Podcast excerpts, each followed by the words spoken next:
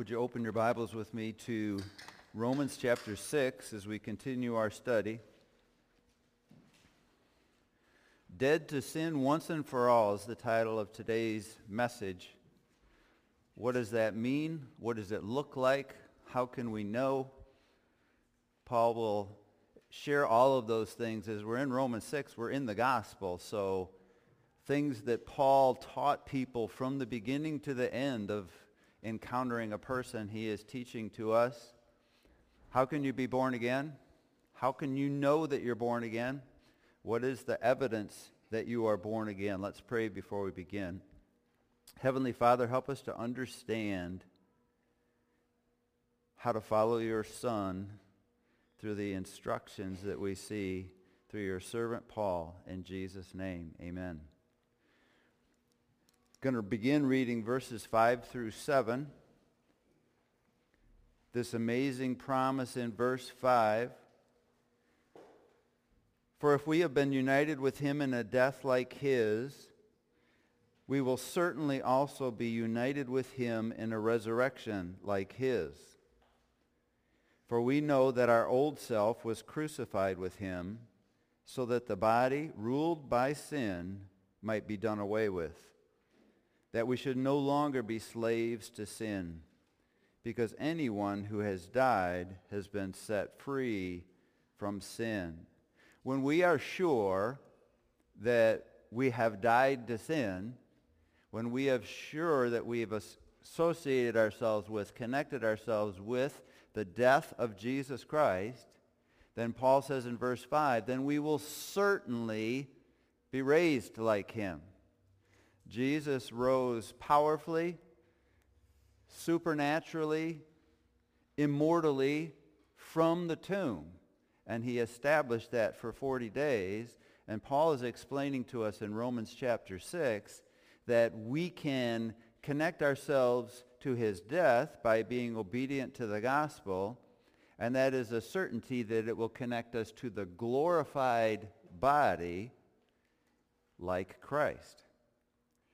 So as soon as we connect to his death, everything that God has, which is extensive, is for us. And the evidence that we have died to sin, Paul will explain, is serving.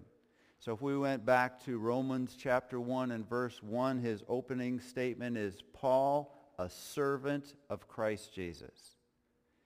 Paul uses this language in all, all of his letters. He teaches us in his letters that we are all slaves of something.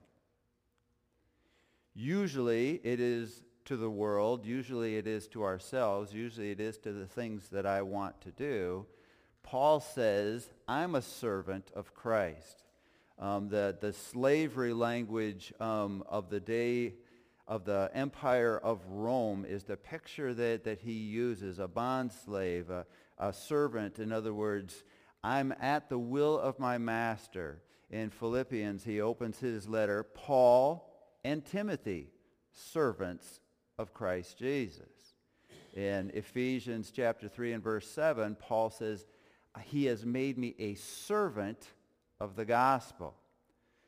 So he is writing the letter to Ephesus in chains in Rome because he's a servant to the gospel. In um, Colossians chapter 4 and verse 7, Paul refers to Tychicus, who is from Asia Minor, where Ephesus is, and other churches like Ephesus. And he says that Tychicus is my fellow servant for the cause of the gospel. So Paul's self-description is servant. Um, so turn in your Bibles to Luke chapter 17 as Jesus gives us the attitude and the picture of a servant who follows him.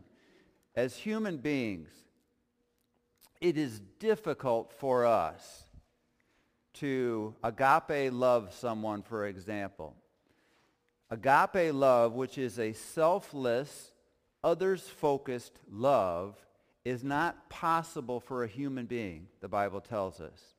So we have eros love, which we get the word erotic from. We have phileo love, which we get, I love you like a brother. That's why Philadelphia is called the city of brotherly love, even though it's not really. if you hear about Philadelphia, so there are different types of love. Agape love is I'm completely sacrificed on your behalf. That is never possible from human beings, but it is possible through human beings. And that is the love of Christ God demonstrates his own love for us and that while we were still sinners, Christ died for us. 1 John 3.16, this is how we know what love is. Christ Jesus laid down his life for us, and we ought to lay down our lives for each other. So you can agape love me, and I can agape love you by borrowing the love of Jesus Christ. So we talked about fruit of the Spirit in Sunday school, it's actually fruit from the Spirit. When love, joy, peace, patience, kindness, goodness, gentleness, and self-control are through me, it is not my love, joy, peace, patience, and kindness. It is the kindness of Christ through me. So we have a difficult time with if I sacrificially love you, what are you going to do for me? It's built in our human nature. I sacrificed greatly for you today. I wonder what the outcome will be. That's the wrong picture Luke is explaining to us, or Jesus is explaining to us in the Gospel of Luke. He gives us this example in verse 7 of Luke 17. Suppose one of you has a servant plowing or looking after the sheep. Will he say to the servant when he comes in from the field, Come along now and sit down and eat?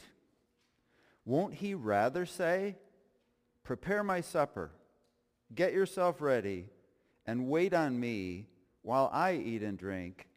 After that you may eat and drink. Will he thank the servant because he did what he was told to do?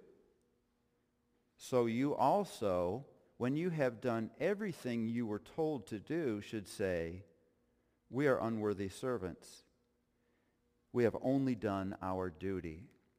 The Bible is very clear that God rewards those who earnestly seek him, that there is laid up in store for us treasures in heavens, things when we invest the way God wants to invest, which is in people, loving people, um, leading people to Christ. He will reward us exceedingly beyond anything we could ever do for him. But he says the attitude that I reward is, Jesus, I'm doing this for you. I'm glad I'm doing it for you. I don't need to be praised for doing it. I don't need to be rewarded. He says if, if you have a servant, and he, he said the picture is that he worked all day in the fields. And when he comes in, the master says, okay, now that you're done with that, make my meal. Serve me. Make me satisfied. And then he says, you may eat when I'm finished. And then he says, should the servant hear Great job, Jim. No, the servant, the attitude of Christ, Philippians 2.5, is that after I have done everything you've told me to do, my response is, I'm unworthy. Thank you for letting me serve you. So Jesus says in another place in the gospel that even the Son of Man, Jesus himself, didn't come to be served. He didn't come to be thanked. He didn't come to be receive a pat on the back even from his father. His father sent him to the world to live a righteous life, to die a righteous death. And Jesus had the attitude, Father, I will do everything you want to the end. So from the cross, when he said, it is finished, he did everything the Father told him to do. And then he went to heaven. Jesus is saying here that I want your attitude to be not what you'll gain from serving me. Not, I did this, you'll do that. The Bible says, who has ever given to God that God should repay them? So he will give us exceedingly and abundantly above all we ask or imagine. He will reward us whenever we have this attitude. If I don't have this attitude, and it may be hard for you to tell at times if I have this attitude, then there is nothing rewarding waiting for me in heaven. Um, this attitude, let's turn to Galatians chapter 5 and just look at the first verse in that chapter. Paul asks the question at the beginning of Romans 6, if, if grace increases when sin increases, should I just keep sinning? Absolutely not. You've died to sin. You've been set free from the power of sin. That's the message we're going to look at in Romans 6 today. And in chapter 5 and verse 1, he says, It is for freedom that Christ has set us free. We just sang about that, a perfect song for this example. Stand firm then, and do not let yourselves be burdened again by a yoke of slavery. In this particular case, he's saying, don't be religious again. Don't do this, so God will do that. Don't touch this, eat this, be baptized in this. Don't be religious. He's saying it is for freedom that he has set us free. What freedom? Freedom to leave sin behind. Freedom to serve Christ. Freedom from slavery of sin. That's what he is talking about in Romans 6 as we go back there. I think of a song by one of the most popular Christian groups that the last time I watched the Dove Awards, they've become difficult to watch. They sang that. It was Song of the Year. They sang it on The Tonight Show. Um, and I, I looked up the lyrics this morning to make sure I was correct. There's a line in the song that says, there will be days when I lose the battle, but grace says it doesn't matter. Grace never says it doesn't matter. It's not okay to lose the battle. It's not okay for the servant to have said, well, today I'm going to eat first. Or I'll do this, but I am worthy. The picture is that grace in the Bible, Coloss- or Titus 2.11, grace is the power by which I put sin to death and I live for Jesus Christ. So Paul says in Romans 5.1, it is for freedom that Christ has set you free, and that freedom is to say no to sin and to serve Jesus Christ. The evidence of a future resurrection is my current obedience to Jesus Christ. In back in Romans chapter 6 and verse 8, Paul says, Now if we died with Christ, we believe that we will also live with him. Here's a second promise. There are, he is giving us everything we need. Verse 5, if we're connected to his death, then we're connected to his resurrection. If we died with him, he says in verse 8, we will live with him. So these are theological pillars that are guaranteed. There's no religion in the world outside of the Bible-believing faith in God that offers these things as guarantees. It is guaranteed that once I'm connected to his death, I'm connected to his resurrection. It is guaranteed that, that if I live for him, I will live with him. These things are guaranteed. And those things are more attractive than the things when he's telling us to die to sin. How can you be slaves in it? How can you live in it any longer? How can you go on sinning if you're following Christ? Jesus says the servant's attitude is that I will do everything that I can for you, and in the end I'll say, I'm unworthy. Thank you for accepting me. The picture of the prodigal son. So verse 8, if we died with Christ, we believe that we will also live with him. For we know I love that word. That Christ, since Christ was raised from the dead, he cannot die again. Death no longer has mastery over him.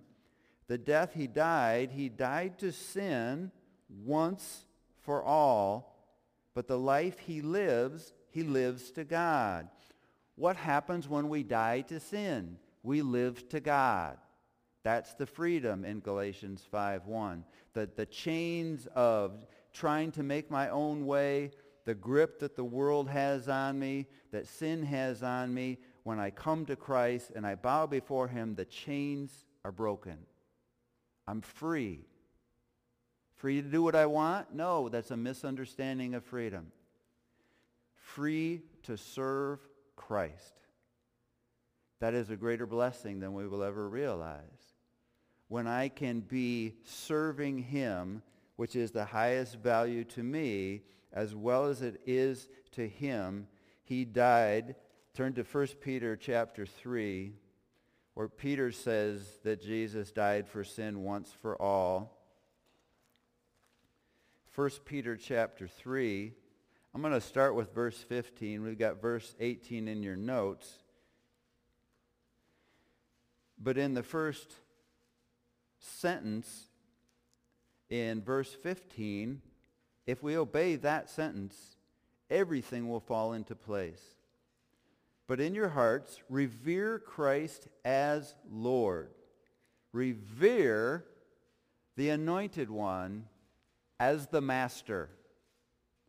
Look at him as the sovereign. That's what Lord means, kurios, sovereign master. If we serve him as master, if we revere him as master, everything will fall into place.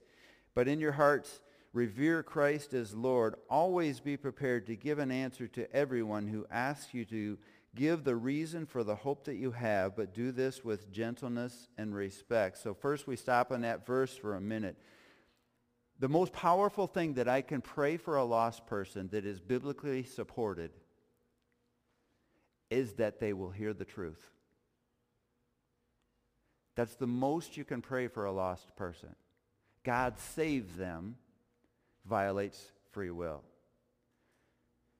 we, we, when we get the picture wrong in presentation, the picture gets wrong in reception.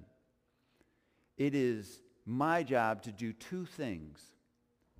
Represent Christ in what I do and know his word to be able to give an answer.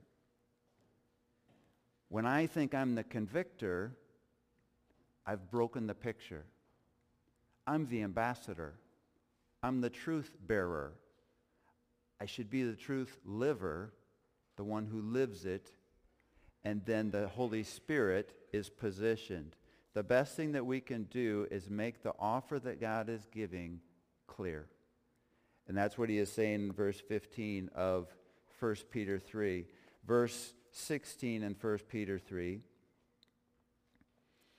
keeping a clear conscience so that those who speak maliciously against your good behavior in Christ may be ashamed of their slander. So in these two verses, he gives us those two objectives. Verse 15, know the answers to their questions and be ready to give them. Verse 16, live for Christ so that the only thing they can say about you is, he lives for Christ. It's kind of like the demon-possessed girl. This, these men here are going to lead you into the truth of the Son of God. Paul finally casts the demon out of her, but she's telling the truth. What Peter is saying here is that let there be the truth about you, that the accusation is that you follow Christ. Verse 17, for it is better if it is God's will to suffer for doing good than for doing evil. Simply put, if you're going to suffer, suffer for following Christ. Verse 18, for Christ also suffered once for sins, the righteous for the unrighteous, to bring you to God. He was put to death in the body, but made alive in the spirit. That's what has to happen to us. And if we connect with God in 1 Peter 3:18, then we will have a resurrection like his. Let's go to Luke chapter 24.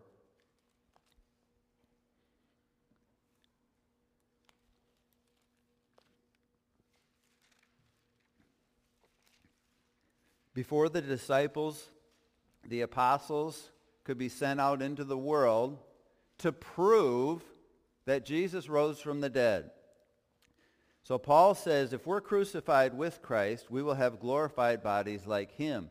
He says in 1 Corinthians 15, 19, that if that didn't happen with him, we're in trouble. We're to be pitied among all men. If Christ doesn't raise from the dead, Paul says everything we're doing doesn't matter. He died on the cross, fantastic. He took my sins to, the, to hell in my place, fantastic. But Paul says in 1 Corinthians 15, 19, if he doesn't come out of the tomb in a glorified body, we will never have glorified bodies. We will die in our sins. We will still be guilty. So Luke writes in the book of Luke and in the book of Acts extensive proof. Well, the first thing he has to do is prove it to the people who are going to die for it. One of the strongest testimonies of the truth of the gospel is that the apostles gave their lives for the truth of the resurrection of Jesus Christ. It would have been pretty unlikely that they would die for something that didn't happen or something that they were lying about. So the entire chapter of Luke 24 really is, Luke is focused on the resurrection of Jesus. When we see Peter and James and John and Paul throughout the book of Acts and throughout their letters, they're not saying, God changed me, God saved me, I'm a Christian. They're saying, Jesus rose, Jesus rose, Jesus rose. Because if he rose from the dead, and we connect to his death, Paul says in Romans 6, then we will also raise with glorified bodies. So there's an amazing testimony on the road to Emmaus, verse, beginning in verse 13.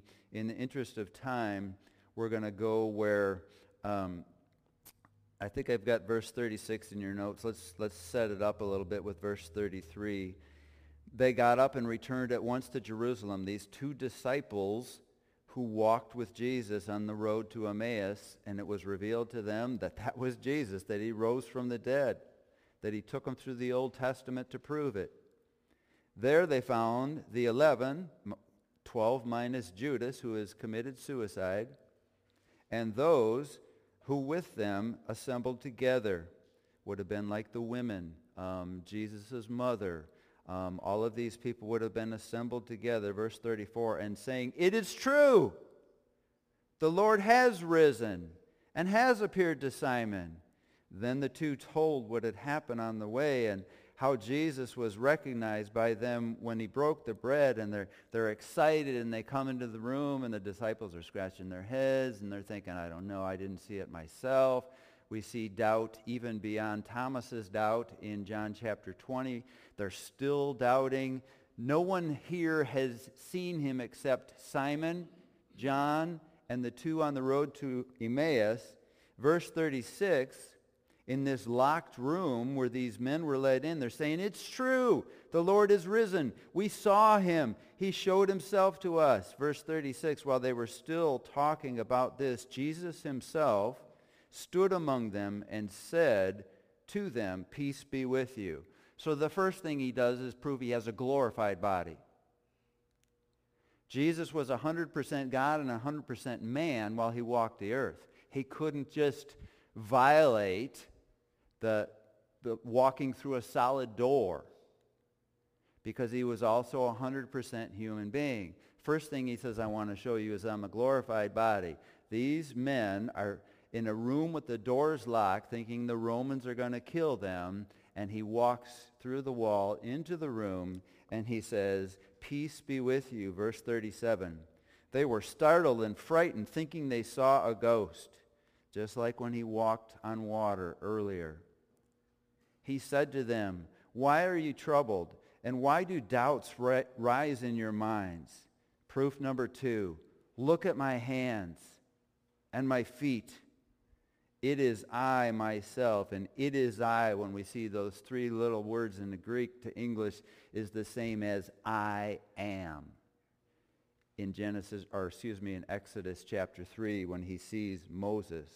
So here he says, look at my hands and my feet. It is I myself. And then proof number three, touch me. And he says, and see, a ghost does not have flesh and bones That's an important word for a Jehovah's Witness because they say that Jesus didn't raise physically. They said that he only raised spiritually. And in the Gospel of Luke, he says, look at my hands, look at my feet, touch me, push on me. Do you feel my ribs? Do you feel my muscles? Do you see that I am flesh and bones? He is proving to them that he rose from the dead. Verse 40, he showed them his hands and his feet. Maybe he rolled up his sleeves and pulled up his gown and held them out literally and, and put the, the piercings right in front of them. Proof number four. And while they still did not believe it, because of joy and amazement, he asked them, Do you have anything here to eat? They gave him a piece of broiled fish, and he took it and ate it in their presence. I'm alive. I'm glorified. Here's my scars. Touch my flesh. Feel my bones. Give me something to eat. When he was conceived in Mary by the Holy Spirit, he would be physical from then on. God the Father and God the Holy Spirit remain spirits. Jesus is a spirit with a body. And that's why when we study the first fruits in Leviticus chapter 23, the significance of the first fruits, he's the first fruit of the resurrection. He is the first to have a glorified physical body. So my daughter is in heaven in her spirit. She is waiting for what Paul describes in 1 Corinthians 15, verse 50 through the end of the chapter, and 1 Thessalonians 4, verses 13 through 18. That's when she will get her glorified body. That's when I will get my glorified body. What will it be like? 1 John 3, 2, it'll be like Jesus' body. Don't deserve that, but it's coming. It's promised. We'll see that when we get to Romans 8, crystal clear. Verse 44, he now needs to attach them to the sword of the Spirit as their only weapon. He said to them, This is what I told you while I was still with you. Everything must be fulfilled that is written about me in the law of Moses, the prophets, and the Psalms. So two things happen here that are critical to apologetics. Number one, to a Jew, the, what he says, the law and the Psalms and the prophets is the entire Old Testament. So if a person says, well, I believe Jesus, but I don't believe the Old Testament is for us. Well, Jesus says, first of all, everything in there is about me. Second of all, it had to be fulfilled. Third of all, here I am. From Genesis to Malachi, Jesus. Jesus says, here I am. We read in Luke chapter 4 this week where Jesus walks into his hometown synagogue in Nazareth and he says to the servant, will you bring me the scroll of Isaiah? He brings it over. He unrolls it and he says, the Spirit of the sovereign Lord is upon me. He has anointed me to set the captives free. And he reads on. He rolls the scroll back up. The servant takes it and he says to them, this has happened today in your presence. I'm the one Isaiah wrote about 740 years ago. Here Jesus is saying to his disciples, everything written in the Old Testament is Scripture, and it's all about me, and I have fulfilled it. Here I am. Verse 47. I'll read verse 46. He told them, this is what was written. The Messiah would suffer and rise from the dead, Isaiah 53, on the third day. And repentance for the forgiveness of sins will be preached in his name to all nations, beginning at Jerusalem. You are my witnesses of these things. I am going to send you what my Father promised, the Holy Spirit, but stay in the city until you have been clothed with power from on high. That power and that regeneration and the indwelling of the Holy Spirit sent by Jesus. Luke chapter 24, verse 47 is the gospel message of the Great Commission. So the Great Commission, Matthew 28, 18 through 20, is I'm sending you out to make disciples of all the nations, baptizing them in the name of the Father, Son, and the Holy Spirit, and teaching them to obey everything I've commanded you. The message is to them, so that you can disciple them, repentance for the forgiveness of sins is the only plan of God for you. If you repent, he will forgive you. If you associate with his death, you will certainly rise again. That's the message. Luke 24, 47 is the clearest verse in the Bible on what Jesus told his disciples to preach. So he says, you are my witnesses. I have shown you. I raised supernatural. I have flesh and bones. I have scars. Trivia question, what's the only thing in heaven that's man-made? The scars on Jesus Christ. And I can eat just like you will forever. We will eat from the, the trees of life on both sides of the river flowing from the throne in heaven forever. So first of all, Paul is saying in Romans 6, this glorified resurrection of Jesus Christ is yours if you give your life to him. Let's go back to Romans chapter 6.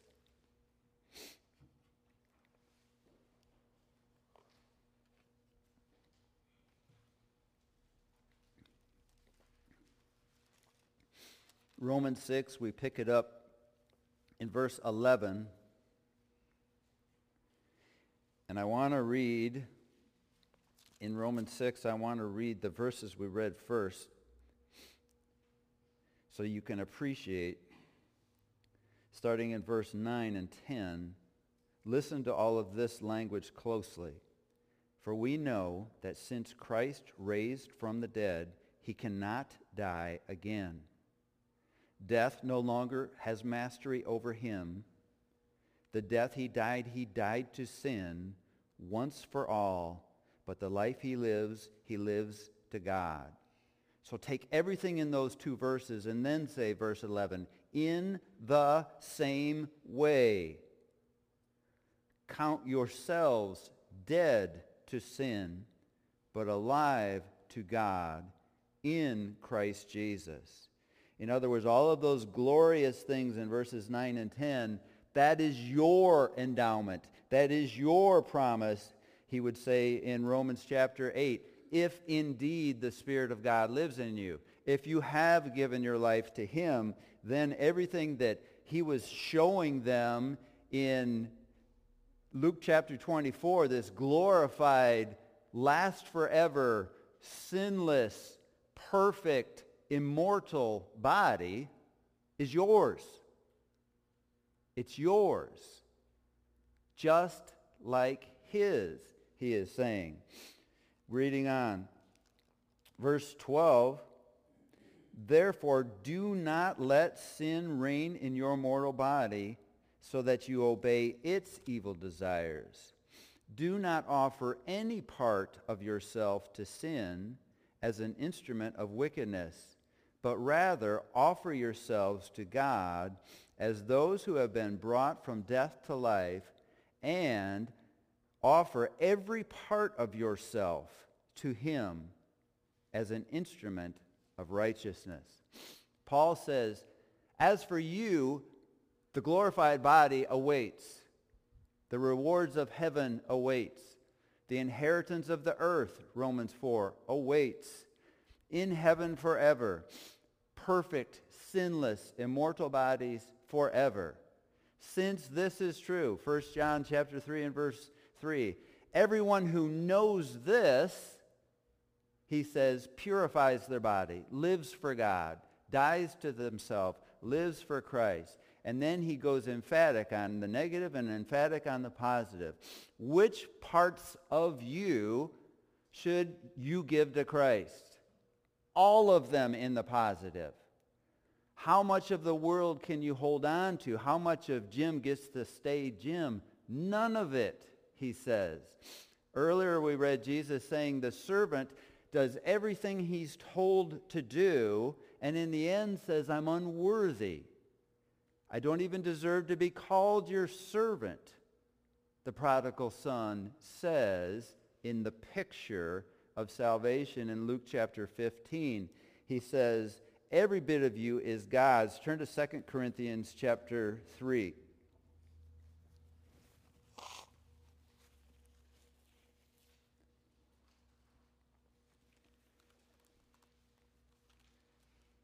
Paul is explaining many times in 2 Corinthians the power that is in us. He says in Ephesians 1 that the power that it took to raise Jesus from completely dead to glorified lives in us. It lives in us in the person of the Holy Spirit. So in chapter 3, verses 16 through 18, Paul is comparing the power that lives in us compared to Moses and the law. And he says in verse 16, but whenever anyone turns, what's another word for that? When any, anyone repents, the veil is taken away. Luke chapter 16 tells us that celebrate, or 15 tells us there's a celebration in heaven among the angels whenever a sinner repents. Here it says the veil is taken away. God is now residing in a human being. That God is residing in a human being is uncovered. It should be recognizable that a person has God himself living inside them. So the veil is taken away, he says in verse 16. Now, verse 17, now the Lord is the Spirit. Lord there, Kurios, speaking of Jesus, is Spirit, speaking of the Holy Spirit. And where the Spirit of the Lord is, there is, here's our word again, freedom. Galatians 5.1. Free to do what?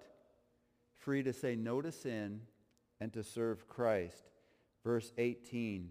And we all who with unveiled faces contemplate the Lord's glory are being transformed into his image with an ever-increasing glory which comes from the Lord who is the Spirit.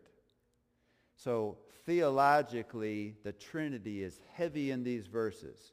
The Lord is Jesus Christ. God the Father is in this picture too. Jesus Christ works in me by the person of the Holy Spirit. You can't separate them. How do I follow Jesus Christ? By the Holy Spirit. By the Word of God. The sword of the Spirit, I follow God. Paul says here that we who with unveiled, we, we have the curtain pulled back. God is on earth. He lives in me. That should be visible. And Paul says, as I contemplate the glory of the one who is in me through the word of God, through the renewing of my mind, Romans 12, through the changing of the attitude of my mind, Ephesians 4, with the attitude of Christ, Philippians 2, and with the mind of Christ, 1 Corinthians 2, when I come into the word of God in order to serve Christ through his directives, then the Spirit of God unveils me more and more and more. So that Paul says in 1 Corinthians 12, 7, that each one has been given a manifestation of the Spirit for the common good. What does that mean? It means God on earth in me should demonstrate to you uniquely. So this uniqueness, let's understand this picture hold your place there. We'll be right back in 2 Corinthians. Go to John chapter 15. I've mentioned before that the reason they call universities universities is because they should strive for unity and diversity. So perfect unity is the Trinity. Perfect diversity is the Trinity. So university really is a word that should be used for God. So God the Father, God the Son, and God the Holy Spirit are so entwined, so perfect in unity, there's, there's no discussion or debate. They're in perfect unity. And they work in perfect unity. And they have perfect diversity in that God the Son dies on the cross. He lives in me through the Holy Spirit under the heading of God the Father. So Jesus is explaining this to his disciples in John chapter 14, John chapter 15, John chapter 16. We pick it up in chapter 15, verse 26.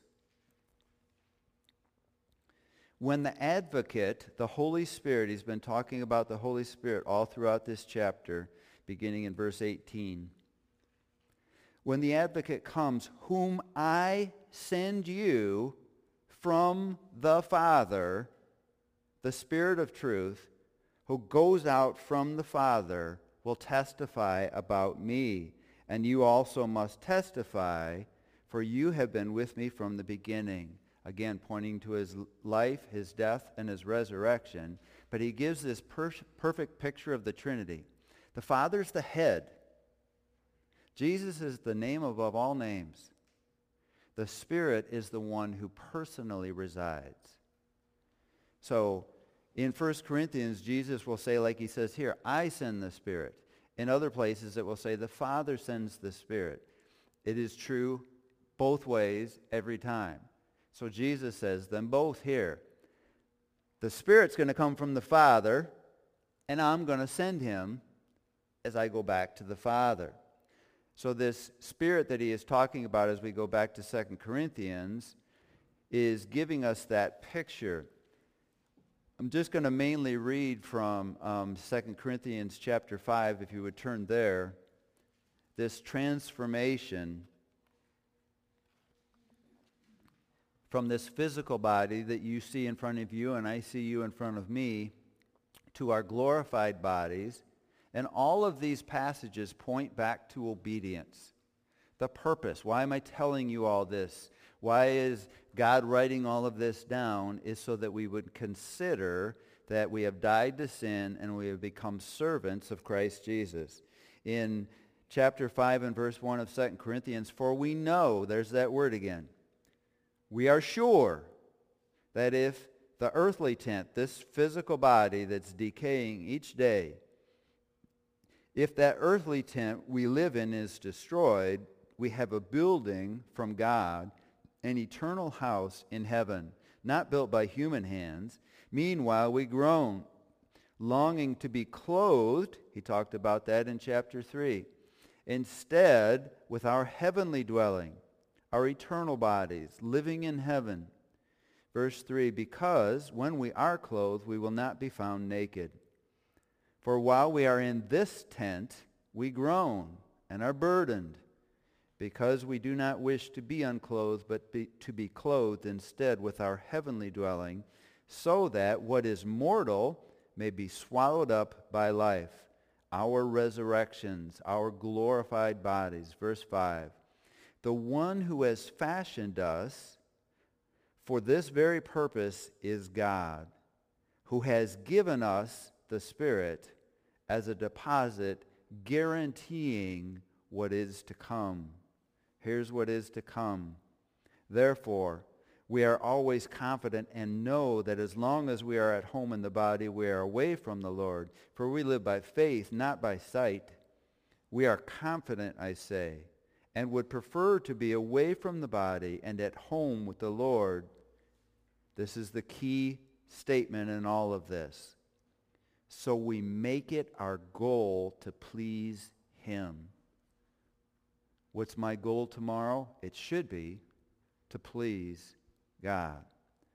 Whether we are at home in the body or away from it, and then here's the accountability that lies ahead with the rapture.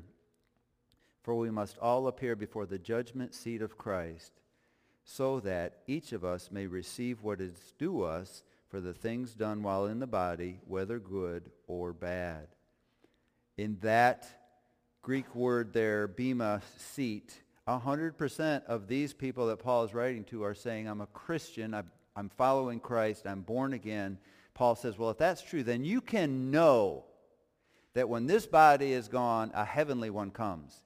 You can know that when you leave this earth, you're present with God, and you can know that you will sit before him one day, and he will give an account for everything you've done since you followed him. For all the things that you did good, he will reward you. 1 Corinthians 3, 9 through 11, for the things that you've done that were just selfish, they will burn up. They will be lost forever. And you will go into heaven with God. And then he says in verse 5, this is all from God. God the Father puts us in Christ, seals us with the Holy Spirit, who guarantees everything. The Holy Spirit is the regenerator, and he's the guarantee of the promise. Let's go back to Romans chapter 6.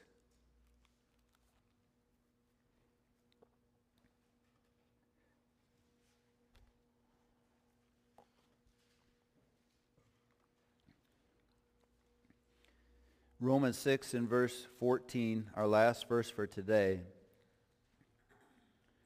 For sin shall no longer be your master because you are not under the law, but under grace. Do you see how that verse says the opposite of the lyrics I read from that song? The lyrics of the song said, um, there will be days when I've lost the battle. Grace says it doesn't matter. Paul in Romans 6 and verse 14 says, because you're not under the law and you're under grace, stop sinning. Live for God. Grace is everything we need to obey God. It is every blessing we will receive. It is every instruction that we understand. It is every power that, that can allow Paul to say, I can do all things through Christ who gives me strength. To say no to something wrong, Titus 2.11, is grace.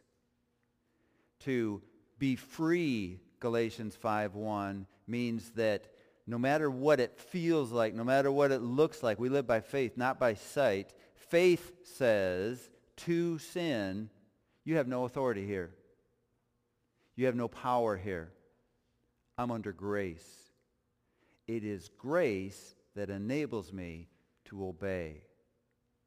It is grace that endows me with all that I need to obey. Turn in your Bibles to Genesis chapter 4.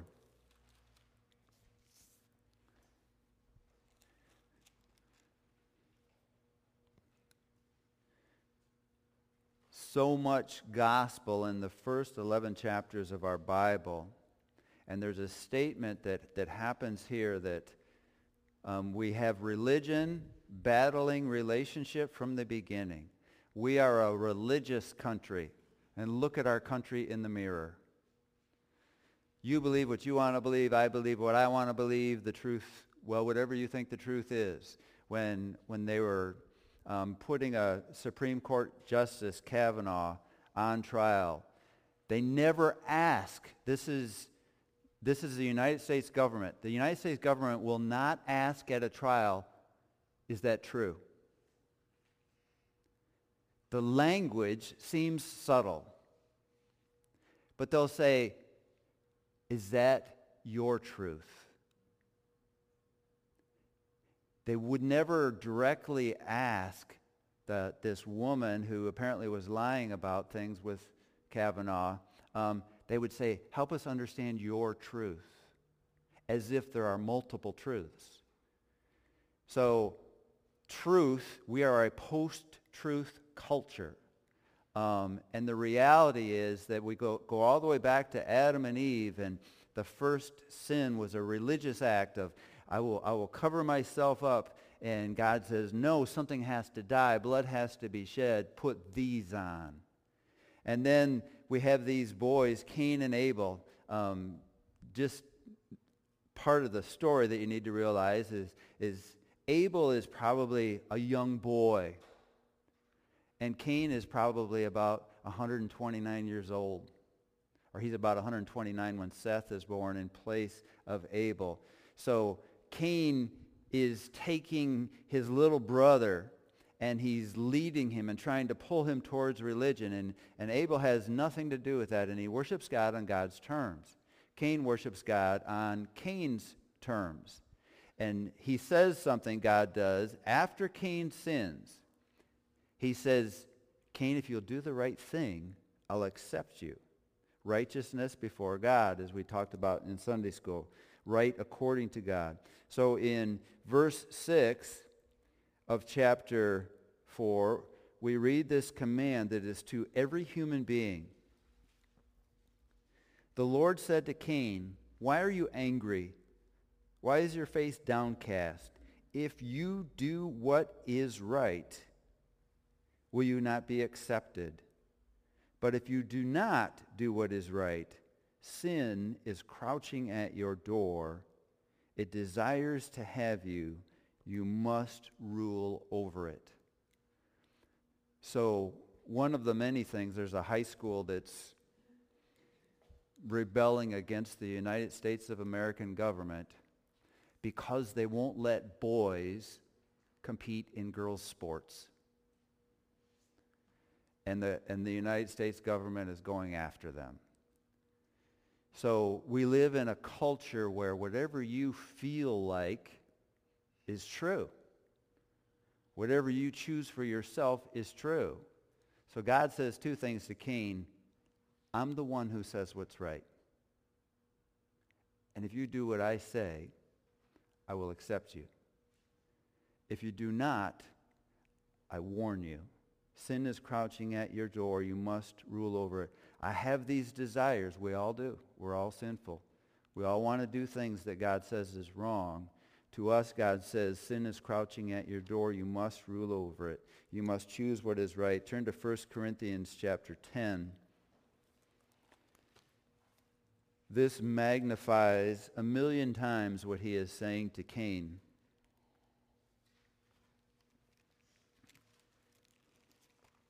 Paul is writing to Christians indwelt by the Holy Spirit who have all the divine nature and grace and authority to say no to sin every time.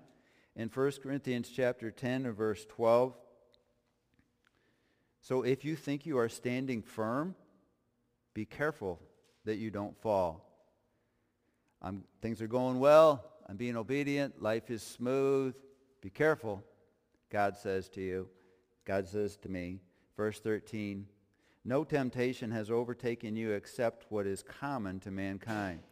So first statement, the sin you think you can't avoid, everyone faces those temptations. First thing. Goes on. And God is faithful. He will not allow you to be tempted beyond what you can bear.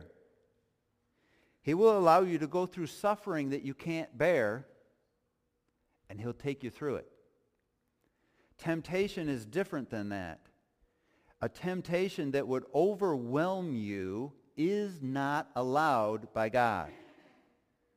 He says to Peter, Satan has asked me to sift you, and I won't let him.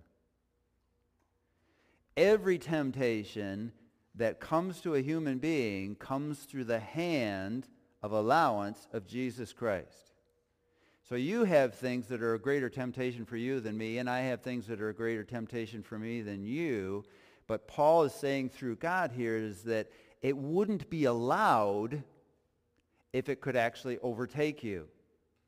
So he is saying what he said to Cain, because that's true, you must rule over it. You must say no to it.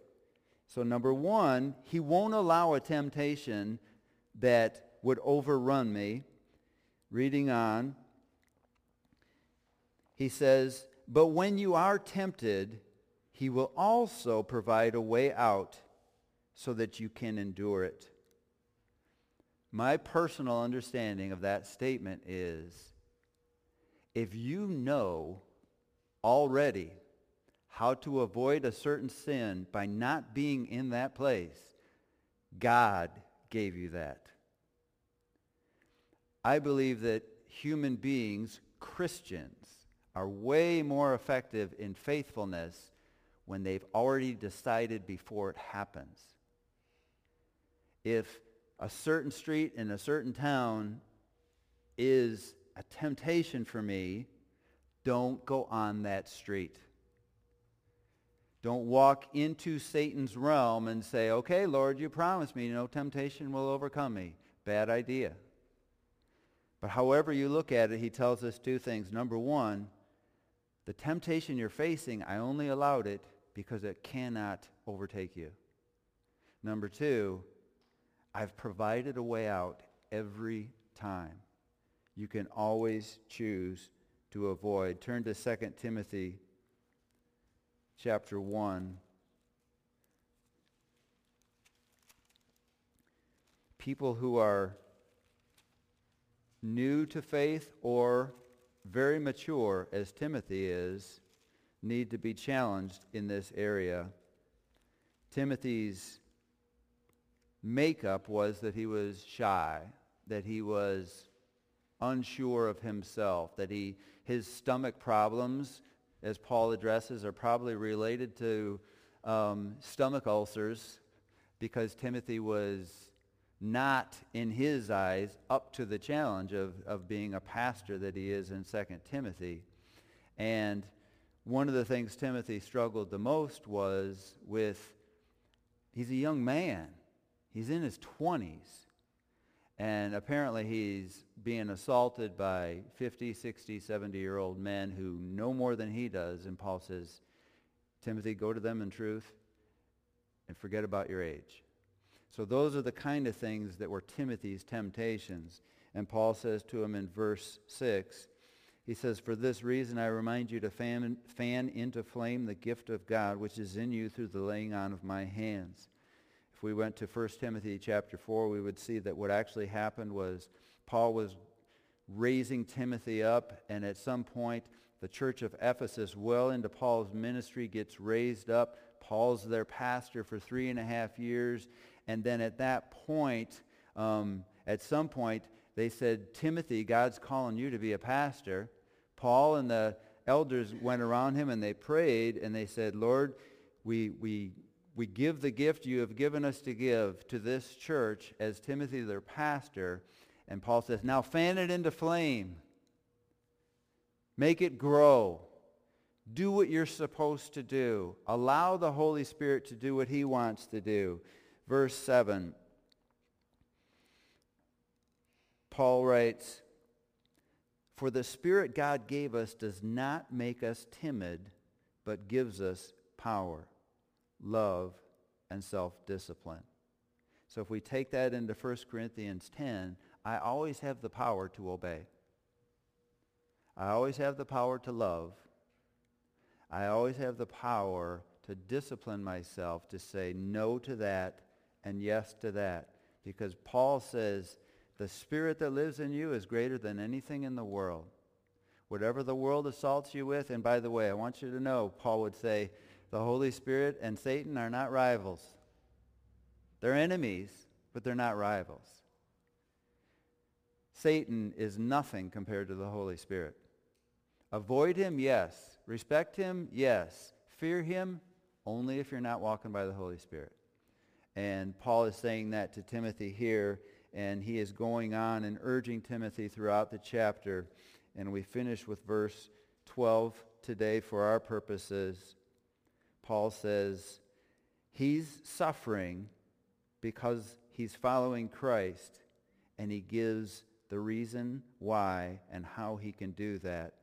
That is why I'm suffering as I am, yet this is no cause for shame, because I know whom I've believed in, and I'm convinced that he is able to guard what I, what I have entrusted to him until that day.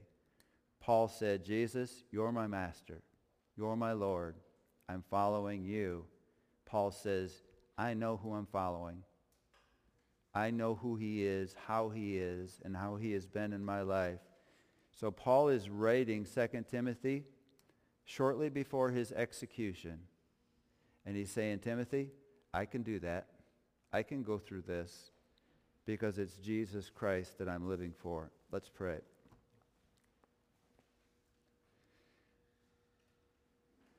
Lord, help us to understand the gospel for ourselves more clearly first. That if I am born again, I should be visibly changed.